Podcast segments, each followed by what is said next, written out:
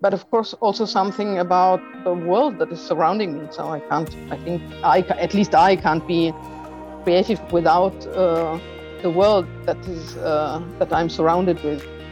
Uh, so I need the influence. I need the impact. I need the uh, you know the world talking to me to uh, to do some to make something uh, that is then mine out of it. That was such an exciting clip from my interview with Cornelia Volk. Cornelia is a filmmaker and a very inspiring one at that, who is originally from Germany. We speak about her editing process on her recent documentary and what she's learned from a lifetime of working in the film and documentary sector in the environmental range with a real focus on animal wildlife. Very inspiring individual, and I'm honored to have had the opportunity to speak with her here on the Creative Kind podcast. So I hope that you really enjoyed this episode. Don't forget to share this with a friend, someone who you think could learn from Cornelia as a just interesting individual and inspiring filmmaker. Thanks again for listening to me. This is your host, Alex Leonard, on the Creative Kind Show. This is Alex Leonard, host of the Creative Kind podcast and owner of the creative company AL Media. My business specializes in videos, mural paintings, and illustrations. From working as a radio DJ, journalist, illustrator, painter, and now video editor, I've worn many creative hats. So visit alexleonardmedia.com to work together. Cornelia, thanks so much for agreeing to come on the Creative Kind podcast. It's it's a pleasure to speak with you here, and yeah, so I just I wanted to uh, quickly explain a bit about how I know you for my listeners because I think that's quite cool. Uh, both you and I were uh, featured filmmakers at the Colorado Environmental Film Festival uh, this year, well, in for 2020. Oh no, no, it was 2021. Yeah, and uh, yeah, so that's that's super cool, and the film I know I appreciate that you had reached out to me and had shared your film with me and we'll we'll dive into that uh, shortly. And yeah we kind of had a little bit of exchange uh, via email communication. And so I thought amazing uh, you know I need to bring you on to the podcast. And then we were in a Q&A together. And you know uh, the the host for that Q&A talked about you and a lot of the films that you had uh, you've made in the environmental film uh, sector and uh, that that kind of genre. And so yeah, that was that was super interesting. It sounds like you were a well known name there for at least the host. Um, and so yeah, I'd love to learn a bit more about uh, your own uh, background and maybe let's talk let's start by talking about this latest film so do you want to give yourself an introduction and to uh, to tell the audience about the film that you just had that was featured in the film festival, uh, Nature Without Borders, correct? Yeah, it, it was called Animals Without Borders, actually, yes. but uh, yeah. Um, no, Animals at the Borders, no, to be really uh, uh, uh, correct. Um, yeah, it was a film that I made two years ago when, um, fortunately, filmmaking all around the world was still possible, which would be a bit different uh, right now, I think. Um, we, I have, I have been making quite a lot of films about um, nature protection in border zones that had been closed for many, many, many, many years uh, due to, you know, the uh, East-West conflict. I'm coming from Germany, so I mean, we were very close, but we started to make films about so-called transboundary um, conservation areas, mostly in, in southern Africa, where when the borders, when the walls fell, people started to create huge conservation areas to have the animals roam in areas where they once roamed like elephants. I mean, we are talking about elephants probably a bit more uh, in the course of this uh, conversation. Um, but um, so we made a lot of films about the potential of bringing also people together that had been shooting at each other for quite a while, for many years in Southern Africa, for example. let me interject here for a second. This is from the apartheid in South Africa, and I, you know I knew that there was the whole like there was this um, segregation, but there were also walls in South Africa, essentially dividing the. No, well, there were not really walls within South Africa, but there were, you know, there were a lot of conflicts. For example, between South Africa and Mozambique.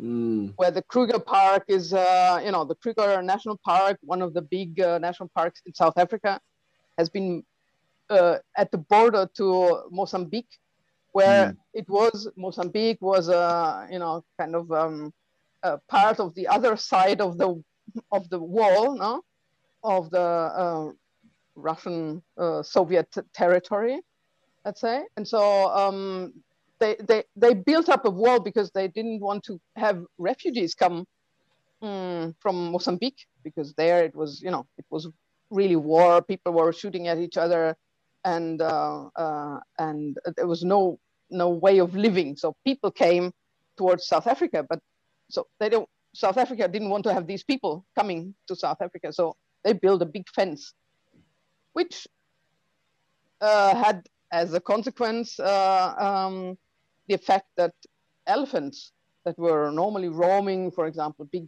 elephant herds that were roaming to the water resources uh, between the countries, they couldn't do that anymore. So the Kruger National Park, in a moment, had too much elephants. They were eating up all the all the areas. Um, mm. You know, all the all their natural resources because they were restricted to a certain area, no, to a national park. So it created problems. And so when when the Cold War, let's say, was over, and the fences were torn down, people wanted to open also the you know uh, these old patterns, these old paths for animals again. So this is my somehow a bit my background from 20 years of filmmaking. Now we see in Europe um, that uh, the walls that have been torn down uh, in 1989 uh, or 1990, that they are reconstructed because we don't want to have the refugees coming from Syria, from Northern Africa, from uh, Central Africa to come to us. So we build up walls and fences again. And we wanted to ask that what does it, you know, do to animals that need to roam, like really also small populations of um, mammals, uh, of carnivores, uh, especially. Um, what does it make to them? I mean, how can they survive in an area where they can't roam, where they can't find partners anymore?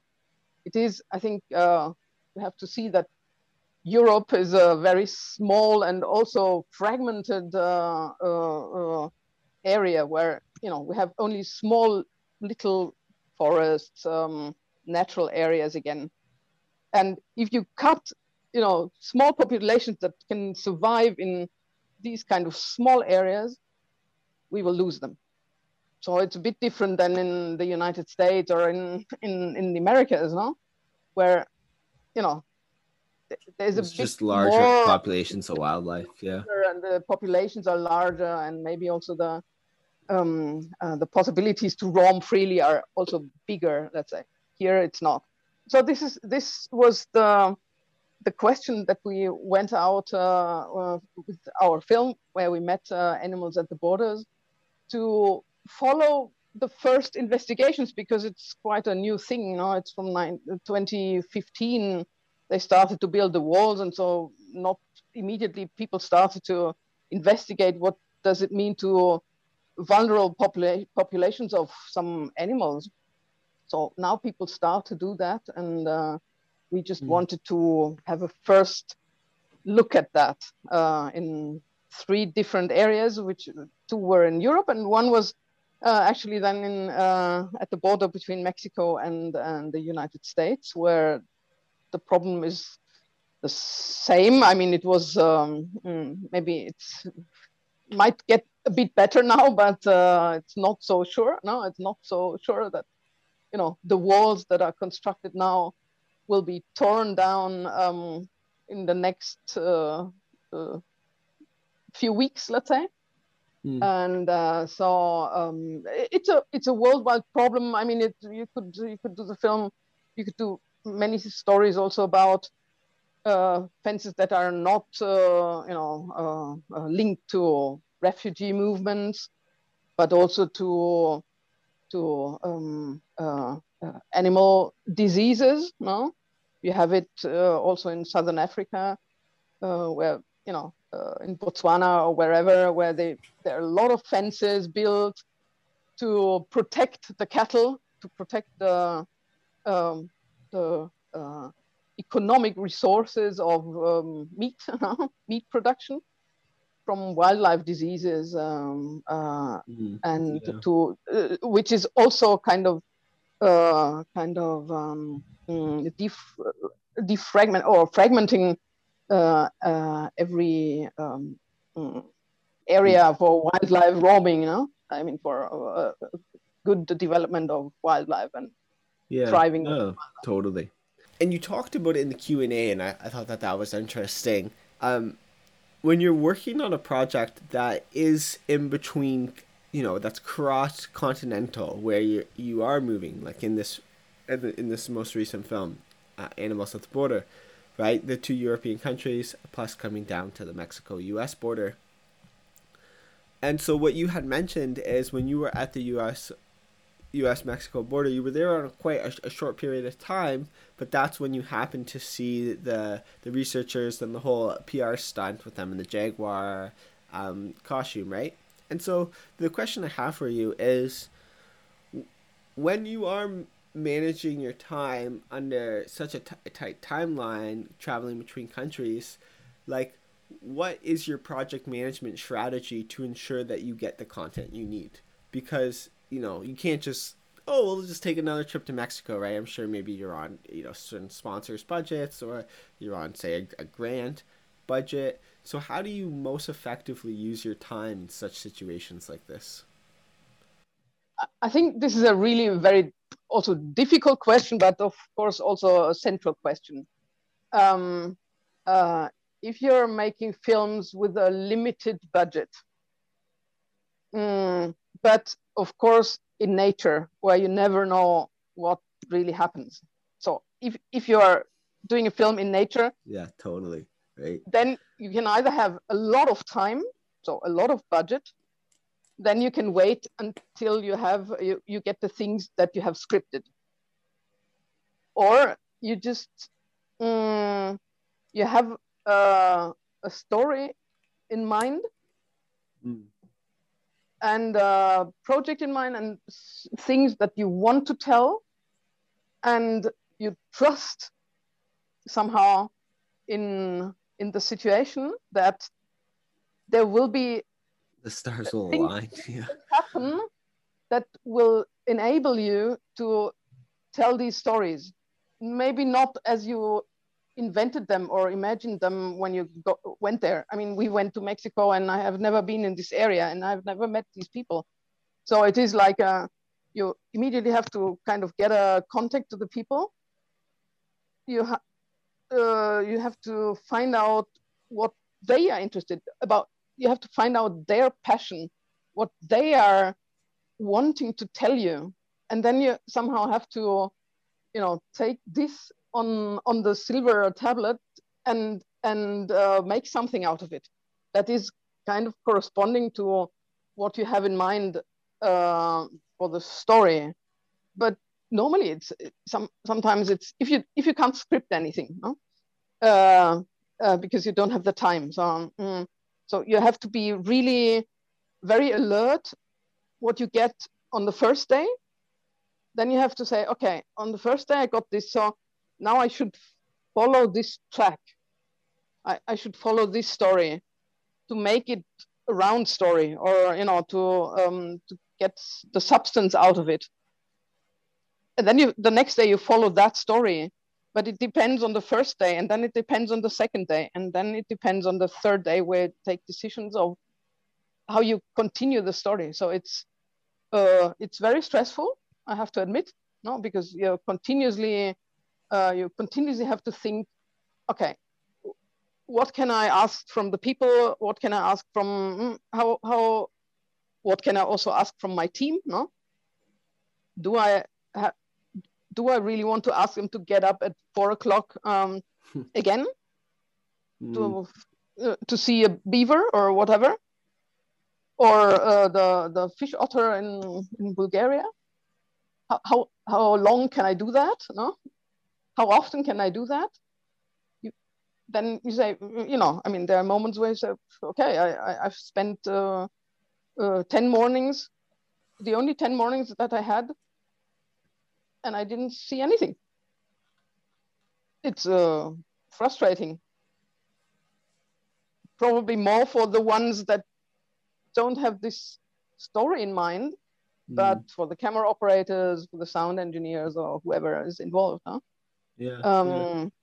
Uh, because I can say, okay, okay, yeah, then I have to think about something else and we have to do it, you know, during the, the day.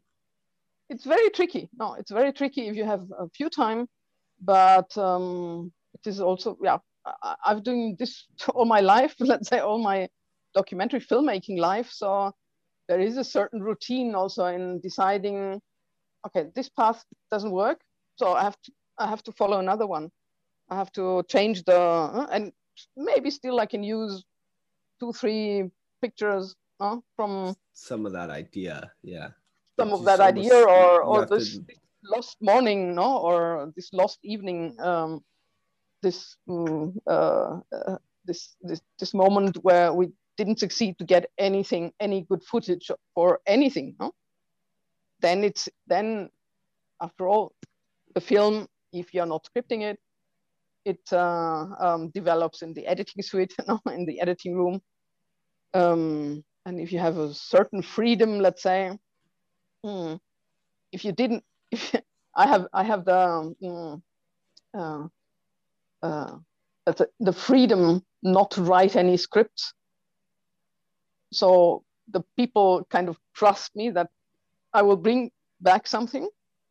So, so there's nothing written where they then say, yeah, but here you have written that, no? and you didn't bring it. And I say, no, I don't want to write anything because it's not, I mean, we, yeah. we can't, no? We can't, we can't uh, make a scripted film, no? Especially for nature documentaries like you talked no, about. it is right? really, like, yeah. I mean, hard, yeah. I mean, there are so many different ways and probably other people are working in a completely different way, you know? So, I mean, most of the mm, real nature documentaries are made by like, uh, you know, people are going somewhere Long maybe with their families and and they you know they just spend weeks and they are there with their camera. Uh, it's not rented it's their own. So i mean they're just doing it because they want to do it no? And they yeah. they are waiting as long as needed no yeah i am working in a bit different so, way so so an, another question i have for you then is in a similar in a similar tract of thought when when you are working in an international setting, when say you're thrown into like when you were thrown into the uh, Mexico, right? You know, I imagine you don't speak Spanish, and so you know you're there for a short period of time. You likely have some sort of um, translator, and uh, to to kind of connect with them, even though you don't speak their language, like because I thought that interesting, right? You were saying like the first thing you need to do is almost like build the trust of the people that that you're working with, uh, but also from a filmmaker's perspective, there could be instances where they're saying something uh, in the film, and we talked about this, where you have them uh, now. I believe it was um, Siberia, one of the Eastern European countries that you went to where you have all the researchers in the car and they're singing in their local language, right? If you don't know that language, that could just go over your head that kind of moment you know you can understand the serenity of everyone singing in you know harmony but th- those are moments that you may miss you know dialect on set things like this so so how do you you know how do you say try and capture the essence of a, a different language when you don't necessarily speak it and how do you build that um, that that trust with locals when you it, you know they're totally out of your your frame of reference in terms of language and culture? Um, yeah, it's a very very interesting point. Um, of course, um, let's say um, I have been sorry, I've been working a lot with scientists from all over the world. So most of the projects are, you know, linked to scientific work uh, because for me this is also the point because I'm kind of the communicating what they are doing scientifically, you know and I'm bringing it to a broader audience. No? So this is my mission. No? Uh, and uh, of course, let's say in most parts of the world, these scientists, at least, they speak English quite well. In Mexico, it was not like that. Astonishingly enough, no? So they didn't really speak. Um, it was re- really difficult to speak English with them, even if they were really at the border to the United States. So I was a bit, uh, um, uh, I was a bit astonished myself. Okay, I speak a little bit of Spanish, so I could understand what they were talking. I was talking in English, they were talking Spanish, so we could communicate uh, more or less. But yeah, but of course, yes, in other parts, um, like uh, the part in Croatia and Slovenia, Hmm. Um, I had the advantage in this film that I knew that most of the guys from other films. So I have yeah. a really good relationship to them from 10, uh, 12 years. And uh, in Bulgaria, we had a, also in Croatia, we had a, we had translators and they, of course, they try their best. And sometimes they are, uh, the translators, um, uh, you have to have a really good um, uh, uh, communication with the translator or a good relationship to the translator because they are taking over your job in a way because you can't then you know all the time you can't uh, interfere. So they need to know my spirit and my ideas and then they will transport it and sometimes i don't even have to say anything. So this is this is then my part of trust to the people who are communicating with the people. And of course, yeah, you have to be lucky and uh, you have to have good people doing that job that are also, you know, communicative people that can attach to others and also simple people. I mean, not not scientists, but you know, everyday people who have a feeling to to address them and to transport what what I want no, in this film. That yeah. Uh, it's tricky, but uh, yeah, in any way, I think it's always about trust and it's always about listening to the others and then trying to feel what they want to give you and what I can ask from them and how to how to get it. Oh yeah, that's that's really good. I think it's a very you know it's it's a question about sensitivity in the end uh, hmm. towards the people and towards the animals. I mean, it's uh, kind of the same. You have to be humble enough to say, I'm not here and I'm a filmmaker and, uh, you know, here I'm from Germany. Huh? Um, most, most of the people and the animals, in any case, they are not interested in what I'm doing they don't care. They even they are even rather disturbed about what I'm doing.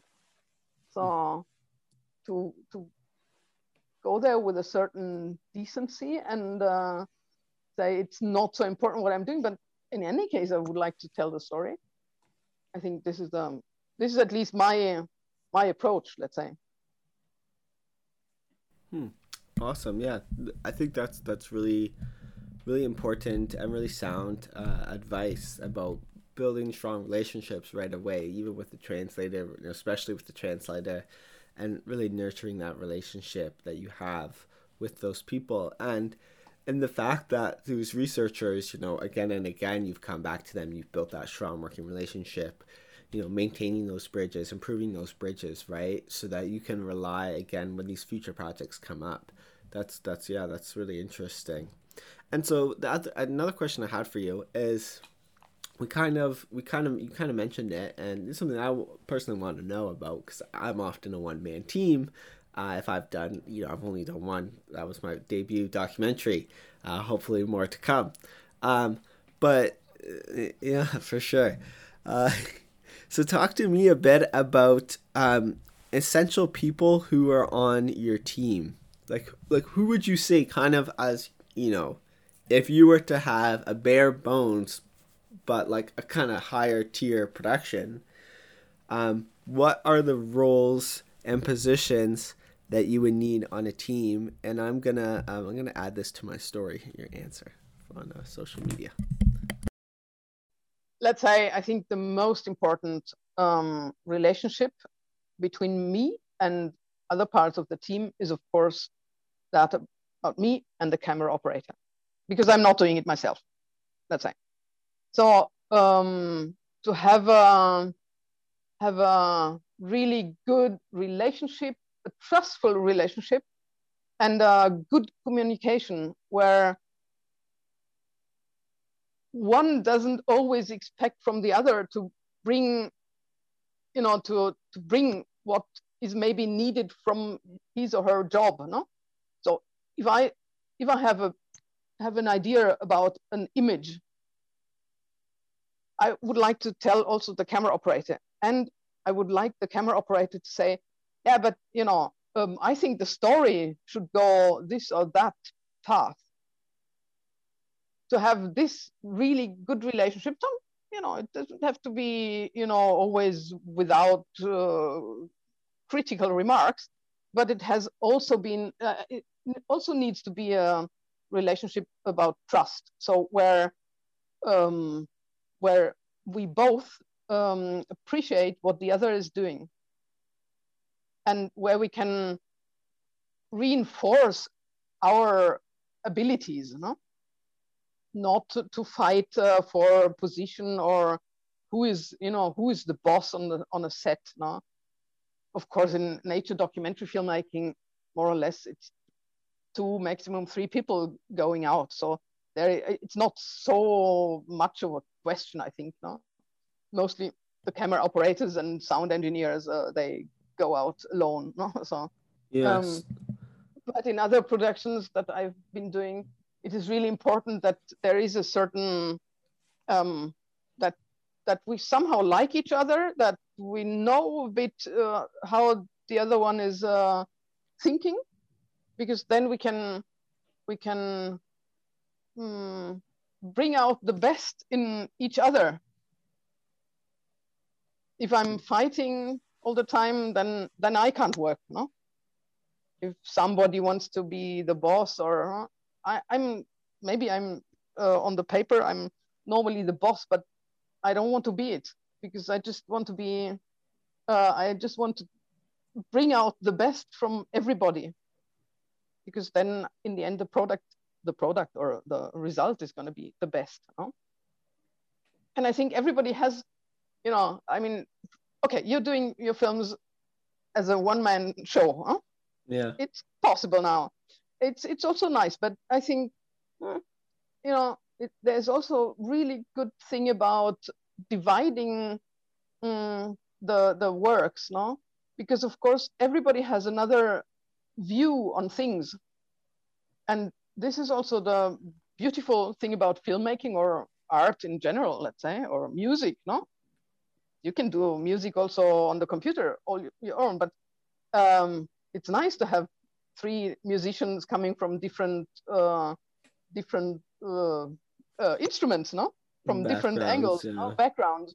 So um, yeah. yeah, so I think there there is a lot of potential in in in keeping to the, the division of departments also in filmmaking. I am I'm also editing myself now, but I think I'm very I'm very grateful to go with the material that I gathered to uh, the editing suite, to editing room, have an editor who is looking at the material for the first time and has his own immediately creates his own story, his or her own story. So I think it's a very, um, very useful input because sometimes I always say, okay, you know, animal filmmaking. You have you have been sitting five days in front of a den of I don't know badgers, no? On the fifth day, you got and maybe in a in a in an area where uh, plenty of mosquitoes you have been eaten up by mosquitoes. In the end, th- this badger comes out once briefly out of the den, rushes in front of the camera, and gone. And I say, as a filmmaker, I was there. I said, "Wow, wow, wow! This this scene, it was so brilliant, no? I mean, we got it. We we spent five days."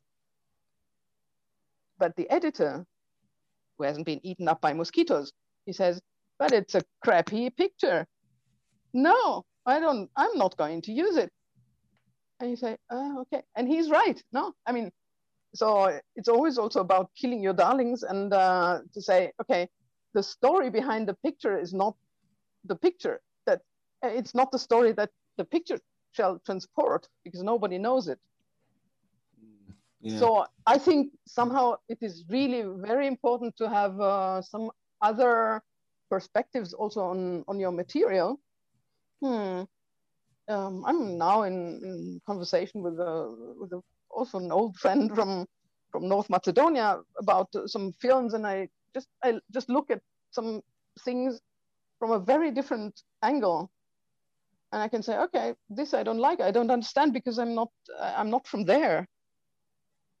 I would know more, or I would I would rather focus on that, or you know, I have other perspectives, and I think this is really something very important in filmmaking. So, um, there are really good things about uh, you know the filmmaking like it is today where you know you can do without a lot of um, equipment without a lot of technology where you can do everything because then you can really also follow your passion immediately. You don't you don't have to ask too many people. You just go out and you just do the things that you want to do.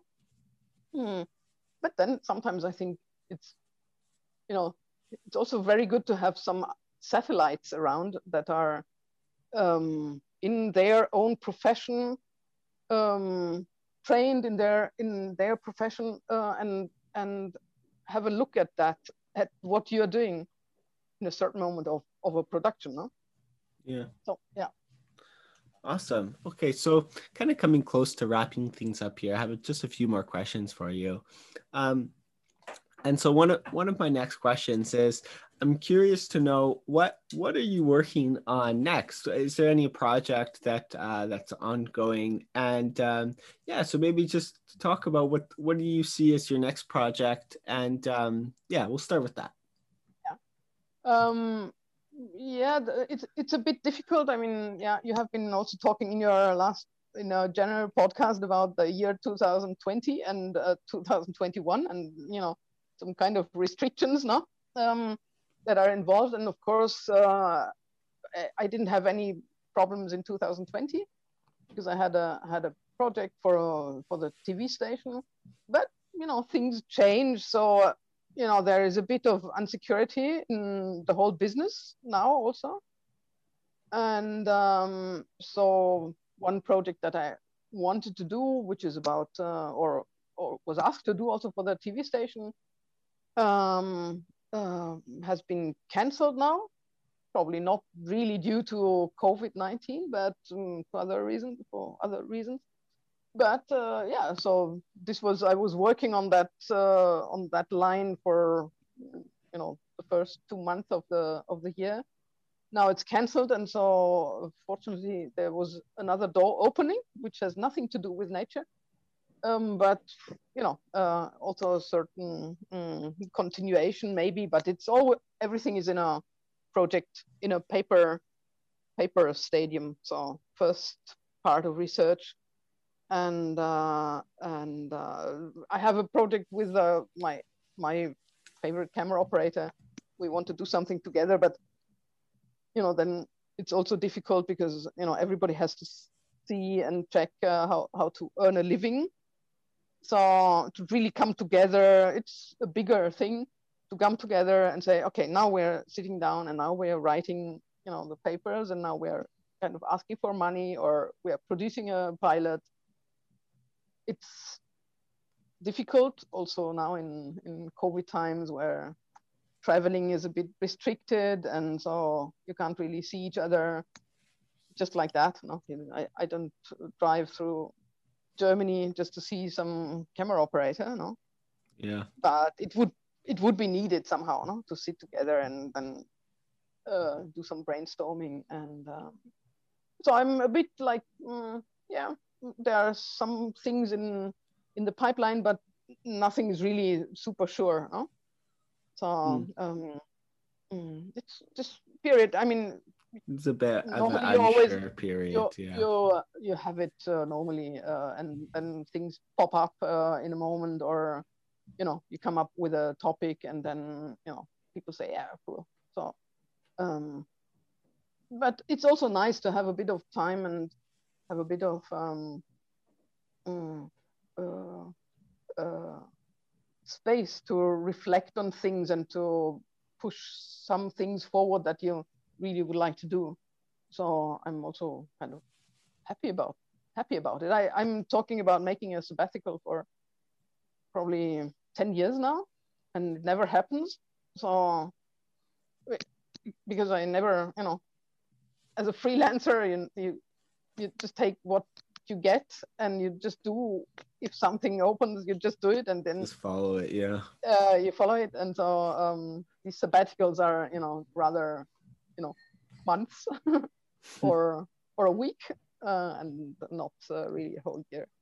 But you know i'm like um, i'm also trusting here because uh, mm, things will always uh, yeah i have this trust. Maybe it's also naive but um, uh, fortunately, Touchwood has been like that uh, in my 25 years of filmmaking. Now that sometimes every uh, sometimes something happens even if you don't even expect it or something but you know things are opening there's a door opening or somebody asking you to do something or me getting in touch with somebody and they say yeah let's think about that and yeah so yes uh, let's say I'm kind of in a flow and I'm trusting also to you know be in this nice uh, swim in this nice river. Let's say.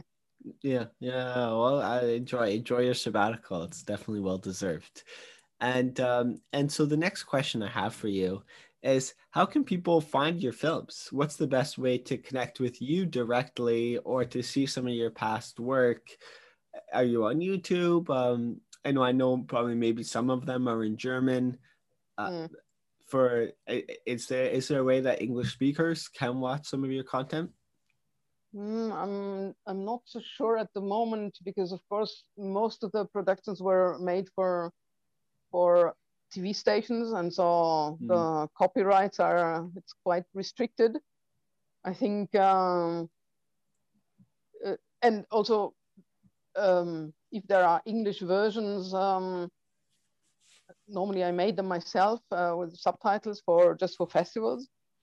So it's a bit difficult, I think, to see uh, to see the whole portfolio and um, and I, I, think the only film that is kind of freely accessible at the moment, which is also not uh, not legal, but of course I, I just I'm I'm not telling anybody, uh, is is a film about uh, Albania but also just in German. So it's called uh, Wild Albania, Wildes Albanien. I think hmm. uh, somebody put it in in YouTube, and it can still be seen. But but apart from this, it's really difficult because um, mm, the copyright uh, stuff is because I'm not doing it on my my own. Yeah. copyright. Yeah, I mean, so that's good for you. Like, that's cool. Yeah. yeah, I know. Yeah. Of course, you're doing it with TV, produ- like TV production in Germany. Yeah. Um, Okay, so last question here, Cornelia. What does creativity mean for you? Um, it, well, um, how, how can I how can I put it? It's a lot of staring at white walls and uh, a lot of apparently doing nothing um, then to I think to in these times to to gather things that might not obviously be connected to gather things together people also to um, join join uh, parts of life and parts of the of uh, the, the universe together to kind of new pieces. To um, yeah to um, it's also a bit of um, uh, handicraft uh, so you have to know how to put uh, things together so that they uh, they um, uh, they, they, they bring something new or something at least not uh, completely common or not uh, not uh, something that has been seen you know 50,000 times before uh, so I think it's a bit of a of a puzzle bringing putting things together and letting things um, enter into your brain and into all the senses. Uh, I mean, to, to open all your senses, smell, listening, eyes, anything to, you know, to make something new out of that. This is for me creativity. And uh, so it is, it is something about me but of course also something about the world that is surrounding me. So I can't. I think I at least I can't be creative without uh, the world that is uh, that I'm surrounded with. Uh, so I need the influence. I need the impact. I need the uh, you know the world talking to me to um, to do some to make something uh, that is then mine out of it. Mm, yeah. So it reminds me of the Beatles song "Within You and Without You," right? Creativity yeah, is within yeah. you, and yeah, creativity exists without you as well. It exists out also, there in the world. Yeah, sure, sure, absolutely. Yeah. Thank you so That's, much. Uh, if you if you're so much in nature, you know that. of course, yeah, yeah, absolutely. I just want to say thank you again, Cornelia, and. Yeah, this was an awesome conversation, a very inspiring conversation, I think, to a lot of filmmakers and again, I know you. I know you have a very impressive roster. Um, you know, a lot of the, a lot of the content in Germany, but uh, you know, from from the way you can speak and from your experience and from the expertise in watching your most recent film, you know, I, I was inspired by that, and I had, this gave me a lot of ideas for for when I can work on my next uh, large project. So I just want to acknowledge all the great work that you're doing you know all the great work you're doing to help protect our environment and to help protect endangered wildlife species. So thank you so much and thank you for coming on the creative kind podcast and sharing a bit more about your filmmaker experience thank you for uh, the invitation it was a nice conversation and yeah well, maybe again um, uh, i mean we could have we could continue a lot i think yeah yeah no, no absolutely yeah. can at least yeah. can always go on but uh sure. it's good to sure to have some concise yeah. ending. So yeah, awesome. Sure. Have a okay. great rest of your afternoon. So thank you, and you have a nice day. Thank you so much, Cornelia, for coming on the Creative Kind show. It was such a pleasure to speak with you and to learn and share more about your incredible experience as a videographer and the places you've been and the level and intelligence uh, and thought that goes behind your work. I certainly learned a lot as a filmmaker myself, and with one of my upcoming endeavors, I hope that we get the opportunity to work again. So thanks for listening, everybody. This has been another special episode of the Creative Kind Show. I want to give a special shout out to Jason Carpenter in London. He is the founder of NEC Productions. I had him on my podcast previously, and he had this to say about the experience. Always great to work with Alex. Great listener, attentive to detail, and he always seems to have a positive and creative outlook on the bigger picture no matter what the task is at hand. His video production was on point for my event, and I look forward to working with him again in the future. Would 100% recommend.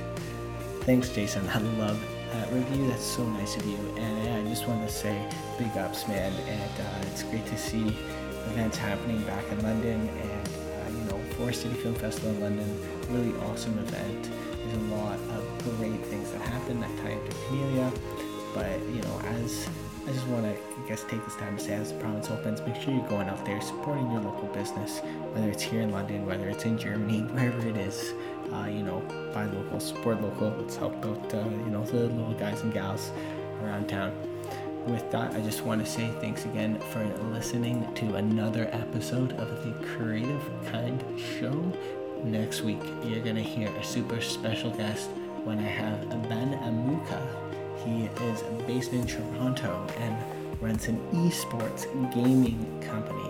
So, really cool guy, really interesting story, and awesome to have another great guest here on this show. So, thanks for listening. Don't forget to leave a review, share with a friend, and follow me and my team on social media at The Creative Kind Show on Instagram and hit me up on LinkedIn, Alex Leonard. I'd love to hear from you. And if you have a guest suggestion, I'd love to have them on.